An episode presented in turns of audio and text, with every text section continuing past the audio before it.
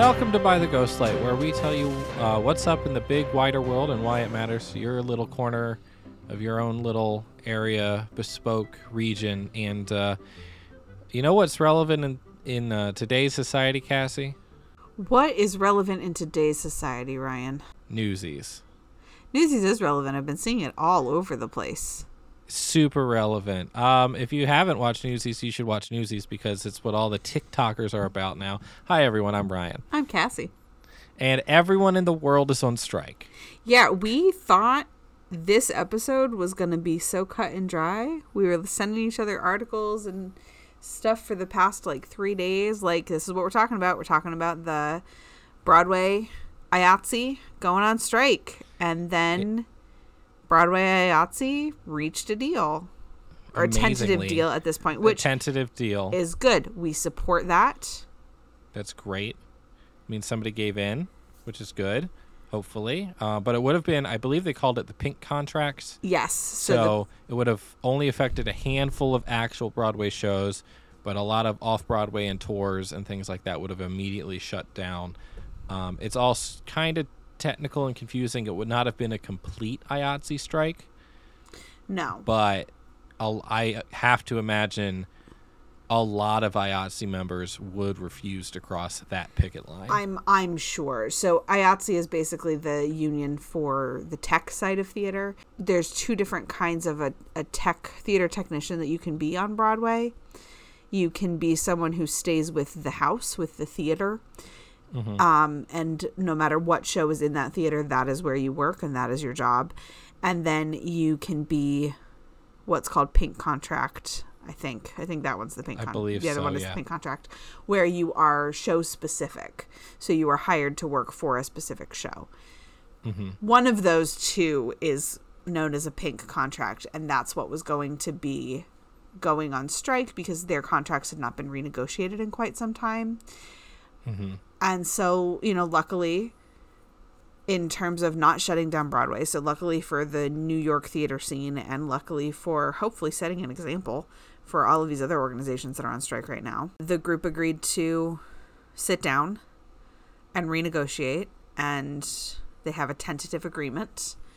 So, fingers crossed, your Broadway shows will not be affected by this, and everybody gets to be paid fairly for their work. I can't wait to hear what these terms are when they come out because if a union as powerful as IATSE, even if it's just for a smaller group of individuals, can show actual negotiating prowess and movement on some of these things, uh, you got to feel like the WGA and SAG, AFTRA, and all of these other groups have to take some solace in that and know that you know change can actually happen. Um, yeah. But the the interesting part about this would have been um, all of the tours that could have been impacted by this because it would have basically shut down union tours nationwide. Yes. basically at the drop of a hat. Like this happened on monday or tuesday there were rumblings and then they called for a strike authorization wednesday thursday and then like we're taking a vote when the news came in that a tentative agreement had been reached. No word as of what, friday evening that it's been ratified but here's hoping Yeah. so I've been watching Newsies on TikTok a lot lately, not on purpose. It's just kind of there now. Yeah.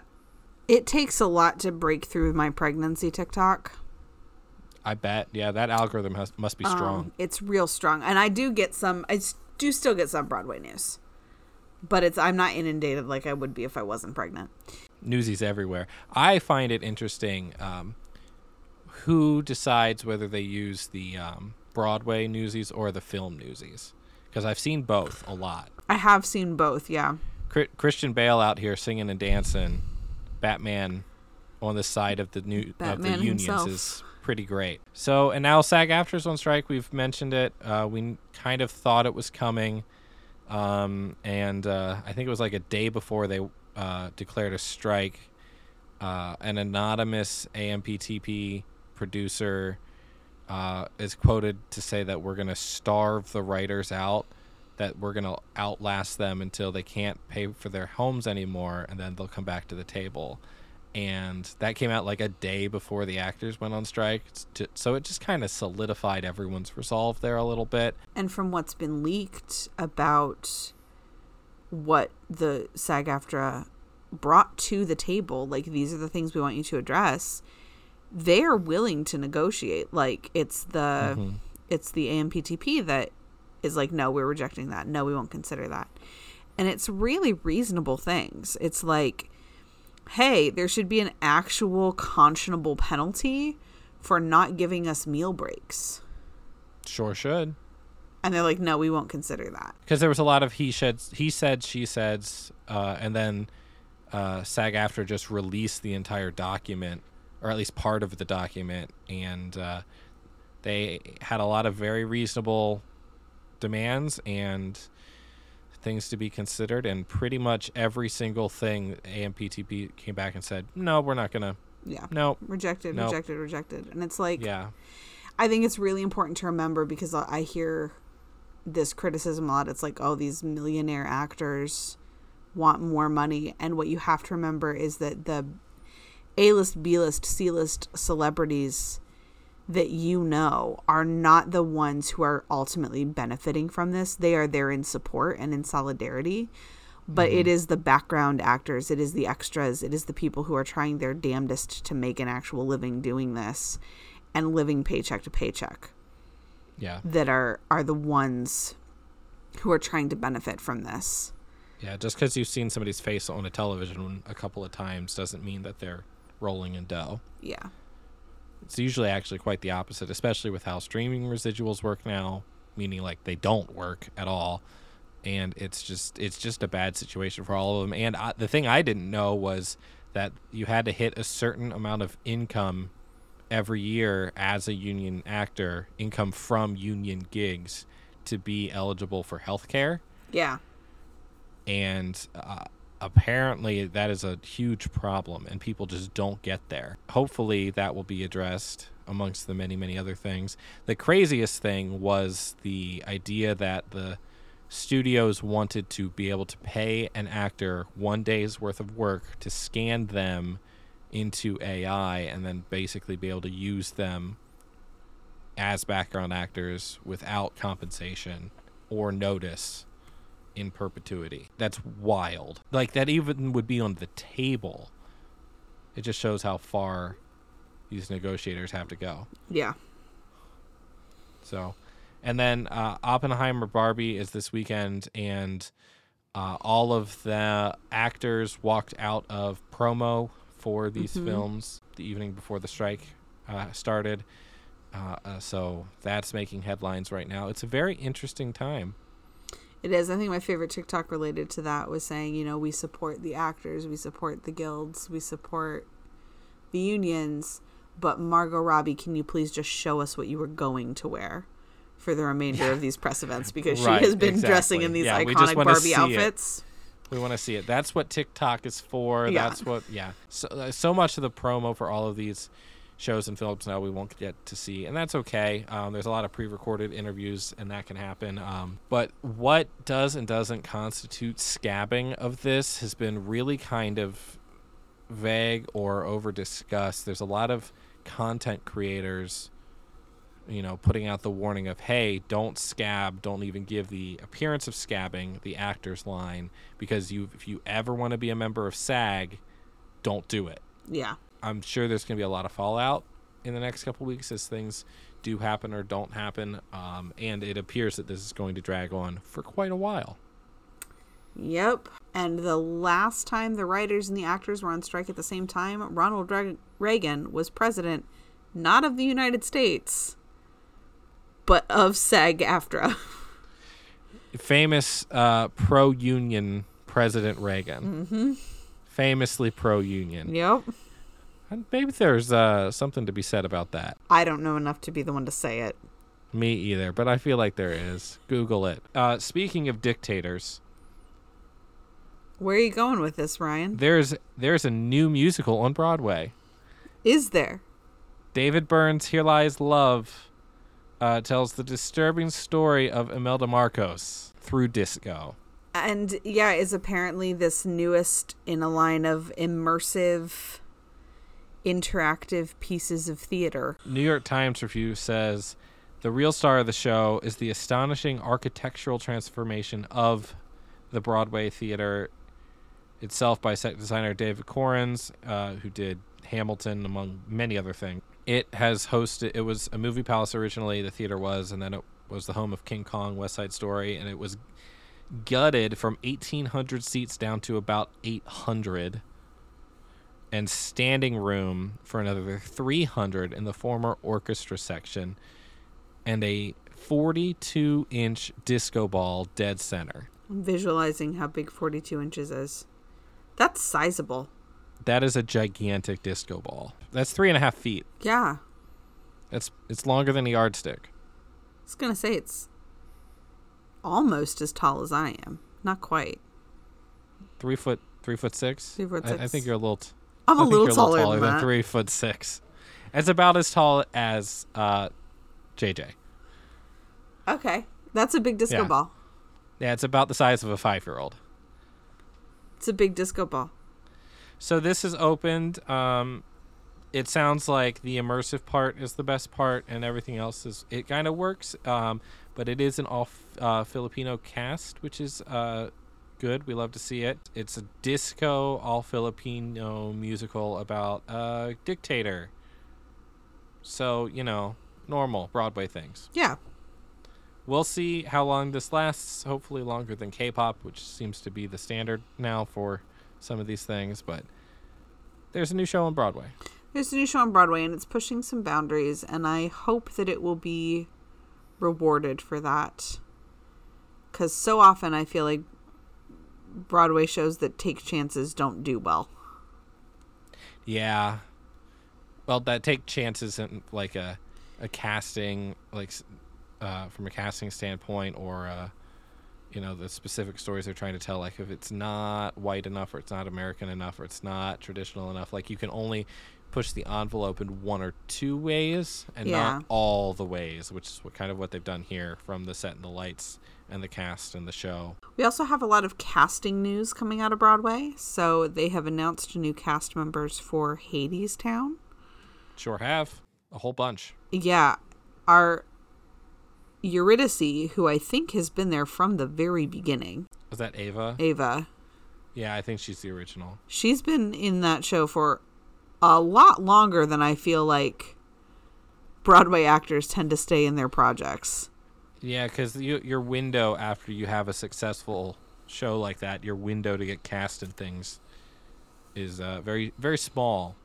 That's why they usually only say that one year, at their first contract year, and then they leave and go do other things. But um, she is only just now leaving, and um, our Persephone as well. Amber Gray was in the role for a long time, and so we were waiting for a new Persephone. And we have those new faces have been announced. I don't have it in front of me anymore because I looked up Sondheim. No, well, but there's a whole new, there's a whole bunch of new Hadestown actors, and uh, I saw one person describe it as Hadestown entering its stunt casting era to try to keep the show going for as long as they can, because it's been, it, it ran off Broadway for a while, and now it's been on Broadway for. Well, pandemic is makes time funny, but a while. And it's been touring long enough that it's slated to come to Toledo Yes, it is this season. Way downtown, Hadestown. It's not a knock Something. on Toledo. I'm just saying that we tend to be like the third runaround of tour schedules. Yeah, at least the third. By the time they get here, they're not necessarily completely union anymore. And uh, we're already making plans to go see it. It'll be here in, I think, February. Good. I'm excited to see six when it comes Mhm, here. That'll be good. But you have the Sondheim casting news. I do. I, and, and so uh, we've talked a little bit about this last, this final Sondheim musical that he was writing when he died that I think someone else has finished um, called Here We Are. And it will open in September off Broadway at The Shed, which is a Manhattan based arts center. And everybody and their brother is in this thing. Mm, I'm not though. No, I'm not either. But like, there are some some real big names in this. We've got François Battiste, Tracie Bennett, Bobby Cannavale, Michaela Diamond, who's currently in Parade, Well, I guess you will only be in parade for so much longer. Amber Gray, who we just talked about playing Persephone in Hadestown, Jin Ha, Rachel Bay Jones, Denis O'Hare, Steven Pasquale, David Hyde Pierce, and Jeremy Wow. Shamos. What a cast. This is a stacked cast.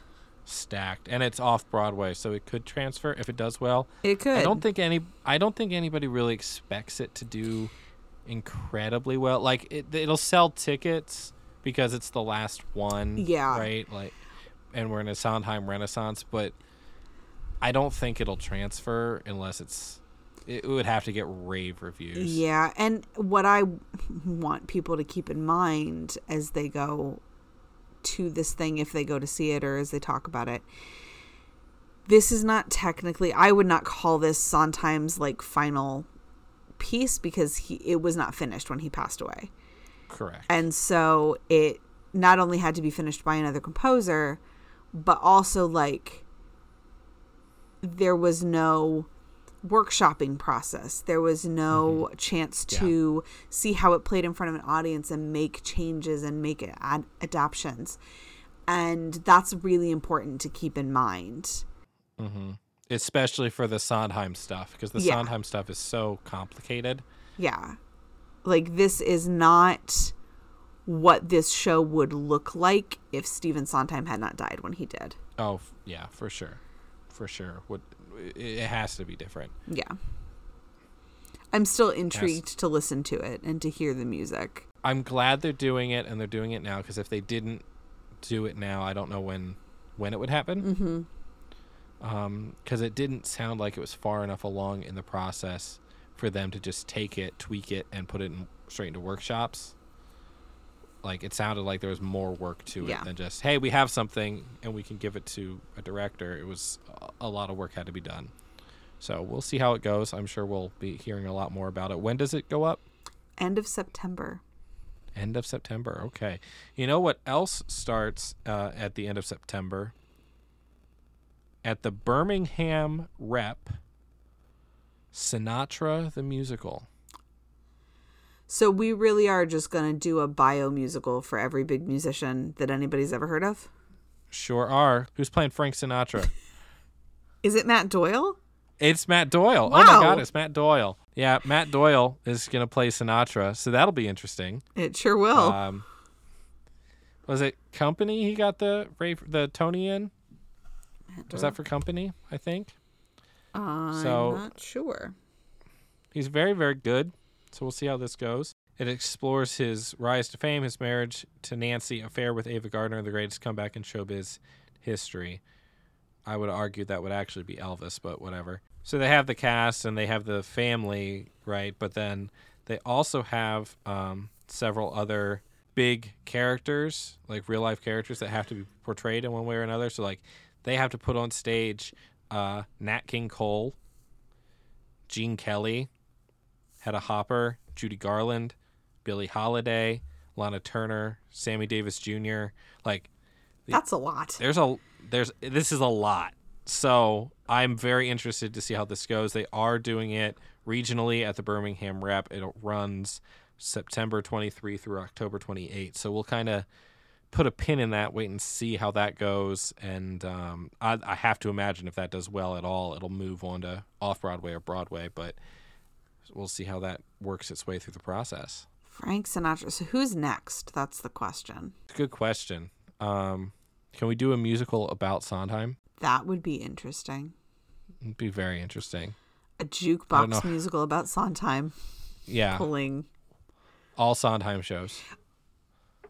Written by Andrew Lloyd Webber. Why? Why'd you go there? Why'd you do it? Be- because it is such a good joke. That's why. Stephen Sondheim fairly recently, I think over the course of the pandemic, wrote quote unquote a show called Snapshots mm-hmm. where he didn't really write he wrote the show, but it's not new music. It is songs pulled from all of his various shows and put into a new order with a new context.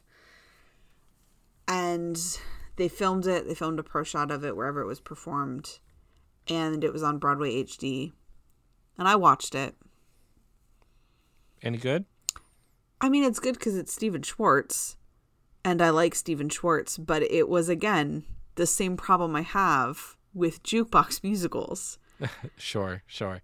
is that it's like taken out of context. the yeah. original context of this is very different and it doesn't quite work as well as you want it to to put it in this new context Yeah, that makes sense.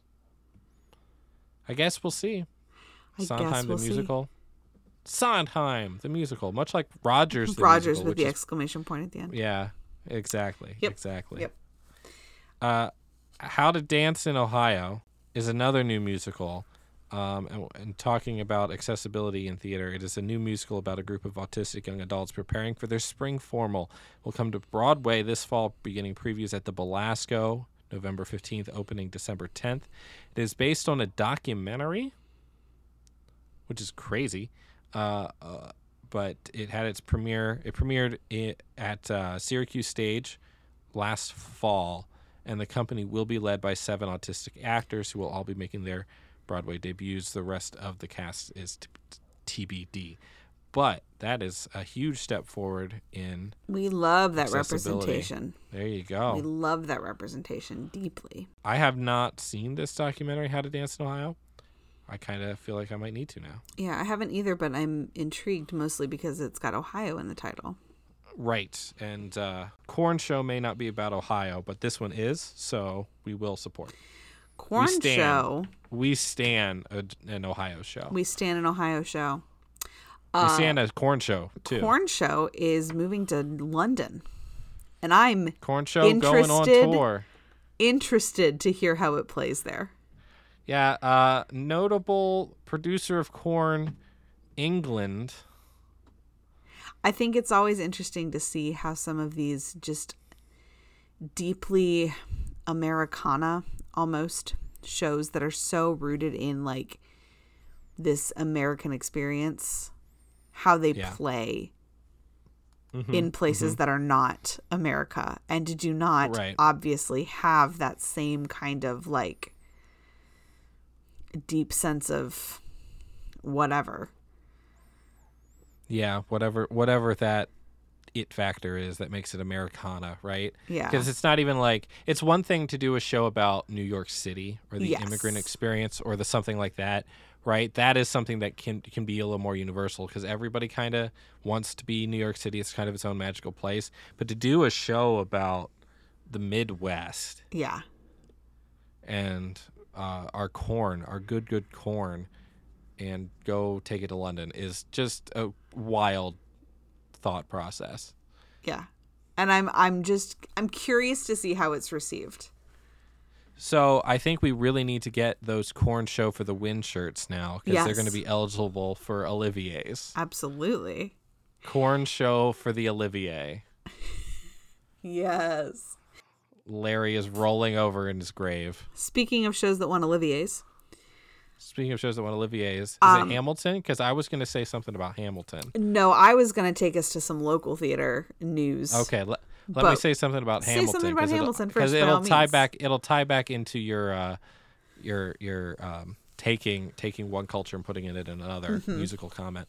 Um, so uh, Lin Manuel announced that there's a Spanish version of Hamilton coming, which is Okay. interesting because he want he wants to do it in Puerto Rico. Um, obviously, and then he would probably go back in and do it. He'd have to learn it in Spanish, which is crazy to think about. Um, I bet that would become Spanglish real quick Uh-huh. for him. But um, I th- find that super interesting. But also, um, the idea of taking a show that's so deeply American or so deeply, you know, this country or this experience or whatever, and then touring around the world is kind of what Hamilton's figuring out right now. Yeah. Because, you know, Phantom is kind of universal. Wicked is kind of universal. These like gigantic shows like that kind of universal. Uh, Come From Away is very specific, and that's touring places, but mostly U.S. And other other shows like that are mostly U.S. Hamilton is incredibly American, but also not because you know George Washington was not black.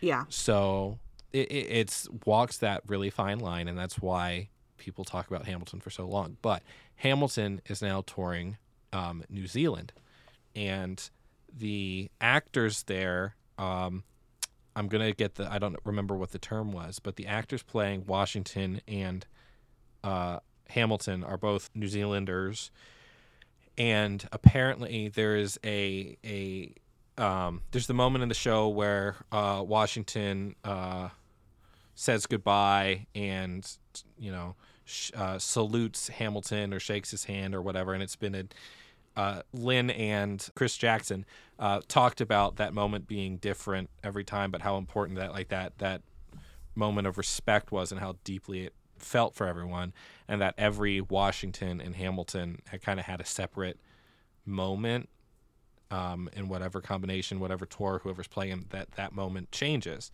So now in New Zealand, uh, when they have this moment, you can find it on TikTok. I'm sure they have this moment, and they go to shake hands, and then Washington, New Zealand, Washington, steps in and put puts his forehead on Hamilton's, and apparently it's a very, very like deeply New Zealand thing, like it's a, a, a, a very ingrained in their culture. There was a term that was used for it. I don't remember what it was, but the way that that crosses so many cultural Yeah. boundaries and so many different things, like you could write papers about this. And I don't know if it's exactly the same, but I know there was a lot of talk about that similar practice when uh, Moana came out. Um, Because the forehead touch that Moana does with her grandmother, that she does with um, Te Fiti at the end, they talked about how, like, in some of these islander cultures, indigenous islander cultures, it's that big show of respect. So I wonder if it's kind of stemming from the same. yeah, it's all in the same vein of uh, culture coming through.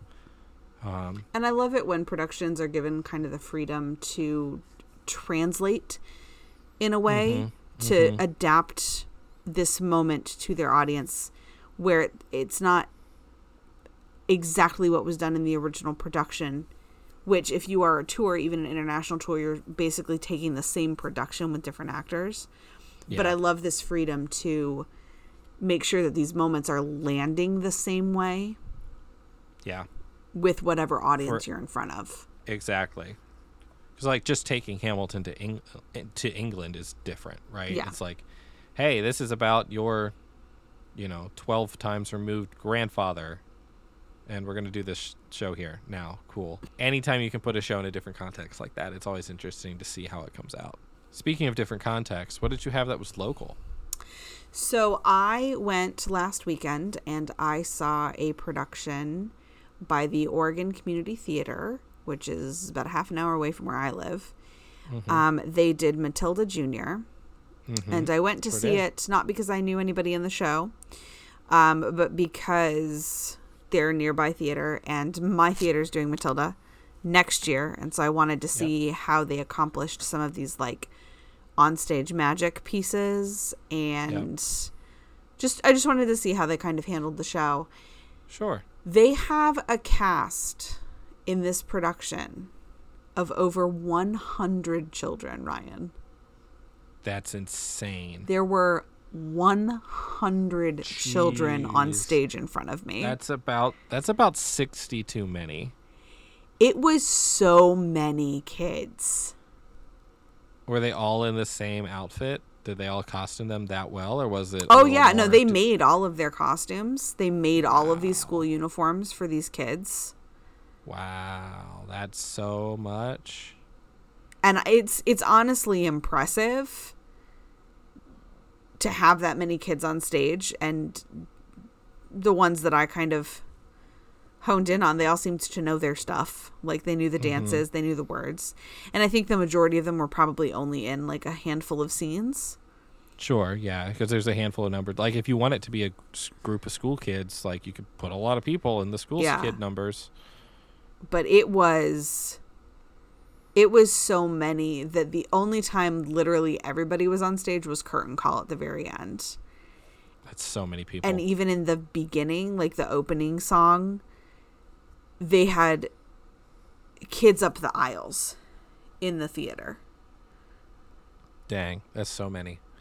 because there's just there were just so many of them it was intense Yeah. Did they sound good? Because you can you could sound really good with that many voices, like by default, because everybody there's just a wall of sound. or it could not work. They they did sound good. Um, the they double cast all of the leads, Gotcha. and so there was a there was a Thursday Saturday cast and a Friday Sunday cast, okay. and I think that that's a decent way to do it if you're gonna have like listen it's a good way to fill the space i'm pretty sure they sold out all four nights because when you have 100 Mm-hmm. Oh, kids on stage you're easy to sell tickets you're gonna put butts in chairs um Yep. the girl who played bruce the night i was there had an absolute powerhouse voice Great. Love to see it. um and everybody else was was decent the junior script is interesting Speaking of interesting junior junior scripts. oh yeah I went and saw. It's not a junior script yet. Uh, I haven't read the junior version yet. I'm about to this weekend, I think. But I did go and see a local production of uh, Mean Girls High School Edition. i did not make it to mean girls high school edition uh, I did make it to Mean Girls High School edition, and uh, I'm not super familiar with actual Mean Girls. They didn't cut much out to make it high school. Like I don't know what they did or didn't take out because there's there's things that they said in that show that I'm not going to say in this podcast. uh-huh Like for sure. Not to and then not to keep our family friendly rating. So it was it was it was pretty good. I was unfortunately kind of under an air vent, so it was kind of hard to hear some of them. But uh, you know, it was it was good to see like a, a contemporary high school musical that really dealt with issues and did not hold back. Like this Yeah. script does not hold back. So I am uh, perusing junior musicals right now to pick one for the fall, and Mean Girls Junior is on my list. So it'll be interesting to read that and compare and see how much they actually changed. Yeah, you'll have to let me know. Um, mean Girls, I wanted to see it. It was just a weekend with a lot of stuff going on, and It happens. I'm pregnant. Yep, it's a great, uh, great excuse. Gets me out of a lot very of things, valid. honestly. It's Um, valid. It is incredibly valid. You went and saw uh, the Jane Austen show, right, with our good friend. I did, yeah. Griffin. No, we went. Uh, we went down to Columbus with a group of friends to see a friend of the podcast, member of the Ghostlight Media family, Griffin, in um, Sense and Sensibility down in Columbus. I have seen this production before. I saw this, not this production, but I saw this script in um, Oregon, the state, not Oregon, the city where I saw Matilda, um, but Oregon, the state at the Sh- Oregon Shakespeare Festival. And I was intrigued to see a, another group do it. And I, I, my opinions of the script are are pretty much the same, which is it's a decent adaptation of Jane Austen's novel. It has some shortcomings. It has some things that it does very well. But honestly, Ryan, I was absolutely blown away by the amount of talent on that stage. Because these Oh, were good, all, good. they're all just, you know, community theater actors. They're not professionals. Um, And it was outdoors, And it was right? outdoors. Um, but there was no single weak link on that stage. Everybody was hilarious. Everybody was on Good. Um, Good. they have a wonderful setup down there too. They have this outdoor stage and they have like a cottage that's nearby where they store all of the furniture and things between shows in case of weather, but for the most part the set that gets built stays on stage. Okay. And they they run each show for I think 4 weekends because they don't reschedule for weather and they don't move inside for weather, so if there's bad weather the show just gets canceled. Gotcha. Um, and so Makes I think sense. that's why they go for four weekends is so that you have plenty of time if your show gets rained out to still come back and see the show. That's good. I mean, yeah, that's hard to it's hard to reschedule community theater stuff. Yeah. So Uh, we were worried about rain the day that we went, but the rain did hold off. So we did get to see the whole show. Um, and Griffin was hilarious and spectacular, and the production he was. overall was marvelous as well. I saw um, all the production photos Griffin posted, and I was uh, pleasantly surprised to see the the depth of detail on the set and the costumes, Mm-hmm. and also also just the quality of the production photos for outside. Like that's Yeah. hard to do. Yeah, So like, good kudos all around. But yeah, it's there. a it's a script by Kate Hamill, and if you like Jane Austen and you're in a position to be looking for high comedy period pieces with a decent sized cast, this is a good one to look into. There you go. There you'll have it. Well, that'll do it for us this week. Uh, we'll have more strike news next time, I'm sure. We are part of the Ghostlight Media Network. You can find us at ghostlightmedia.net and follow us on Twitter at by the Ghostlight Pod. Uh, thank you to everyone over on our Patreon. Uh, you can find that information at ghostlightmedia.net as well, without whom this show would not exist. And if you are a Patreon patron, we hope you enjoyed listening to our uh, live watch along of High School Musical, the musical, the series, episode one, because we cannot wait to watch episode two. Yeah, we're still mad about how good that episode was. I was It was so expecting to just be able to mock it the whole time, and I couldn't do that. I have at least twice in the last week uh, been flipping through Disney Plus, and High School Musical, the musical, the series has popped up, and I have wanted very badly to click on it. I have restrained. Excellent. It was hard.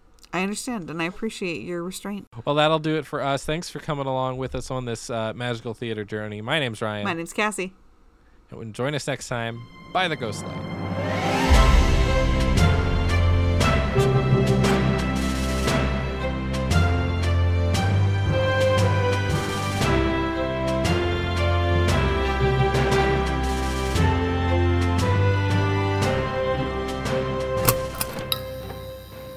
This has been a Ghostlight Media production.